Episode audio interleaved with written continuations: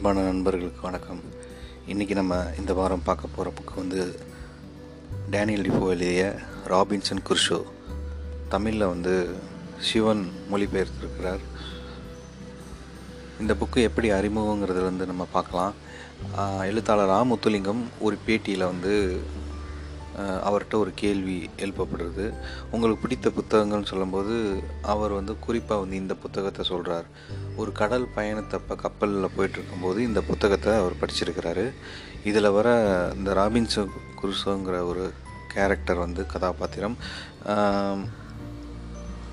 தனியாக ஒரு தீவில் வசிச்சுட்டு வரும்போது ரொம்ப வருடங்களுக்கு அப்புறம் ஒரு மனித காலடியை பார்த்து பயப்படுறார். அந்த ஒரு தருணத்தை அவர் வந்து ஒரு மனிதன் அத்தனை விலங்குகளுக்கு நடுவில் காட்டுக்கள் நடுவில் ஒரு மனிதனை பார்த்து பயப்படுறான் ஏன் அப்படிங்கிற ஒரு வியப்போடு அந்த பேட்டியில் சொல்லுவார். ஸோ இந்த புத்தகத்தை வந்து நான் வாங்கி படிக்கும் பொழுது எனக்கு என்ன ஆச்சரியமாக இருந்ததுன்னா ஒரு முந்நூறு வருஷத்துக்கு முன்னாடி இந்த புக்கு வந்து எழுதியிருக்காரு. அதுக்கு முன்னாடி ஒரு நூறு வருஷத்துக்கு முன்னாடி நடந்த ஒரு உண்மை கதை கொஞ்சம் புனைவுகள் சேர்த்து எழுதியிருக்கிறாரு.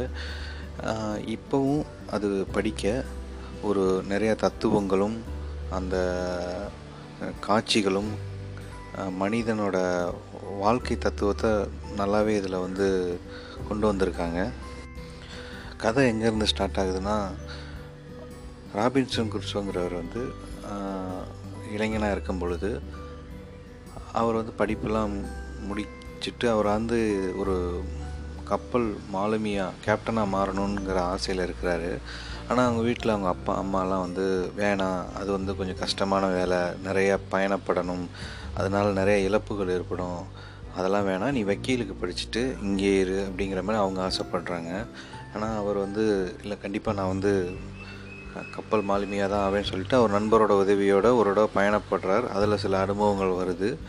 அதுக்கப்புறம் அதில் ஒரு ஒரு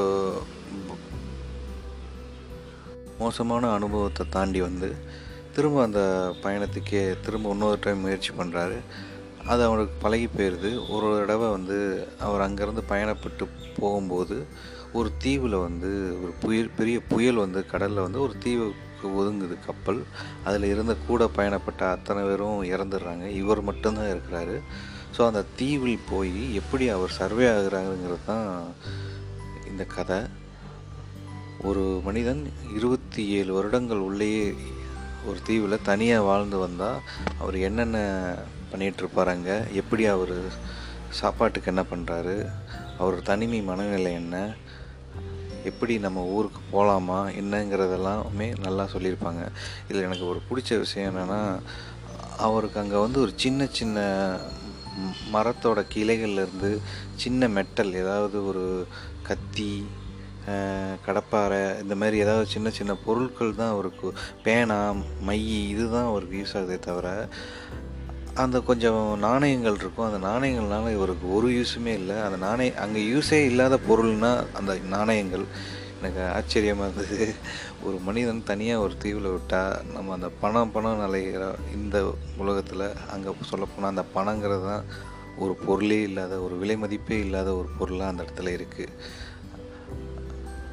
அங்கே வந்து அவர் அதுக்கப்புறம் எப்படி அவர் அந்த தீவில் இருபத்தேழு வருடம் இருந்து அதற்கப்புறம் எப்படி அங்கே வாழ்ந்தாருங்கிறதான் கதை. அதில் ஒவ்வொரு நாளுமே அவர் வந்து ஒரு எந்த நாளில் நம்ம வாழ்கிறோங்கிறத அவரே ஒரு கேலண்டர் ரெடி பண்ணுவார் அவரே ஒரு டேபிள் ரெடி பண்ணுவார் ஒரு தற்சார்பு வாழ்க்கைக்கு அவர் மாறுவார்.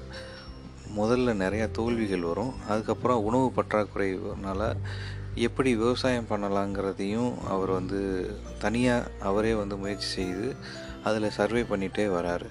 இது இதில் எந்த இடத்துலையுமே போர் அடிக்காமல் ரொம்ப விறுவிறுப்பாக இருந்தது. அவரோட ஒவ்வொரு நாளும் ஒரு டைரி மாதிரி எழுதி வச்சுட்டே இருப்பார். ஒரு சில பல பக்கங்கள் டைரி மாதிரி நாட்களோட அந்த நாட்களில் அவர் என்னென்ன பண்ணினாருங்கிறதெல்லாம் வரும். இந்த கதையை வந்து கண்டிப்பாக எல்லோரும் படிக்கணும். குழந்தைகள் முதல் பெரியவங்க வரையெல்லாம் படிக்க வேண்டிய புத்தகம். ஒரு வாழ்க்கையின் தத்துவங்களையும் அதில் சொல்லியிருப்பார். நல்ல புத்தகம். மீண்டும் அடுத்த வாரம் மற்றொரு புத்தகத்தோடு சந்திப்போம். நன்றி வணக்கம்.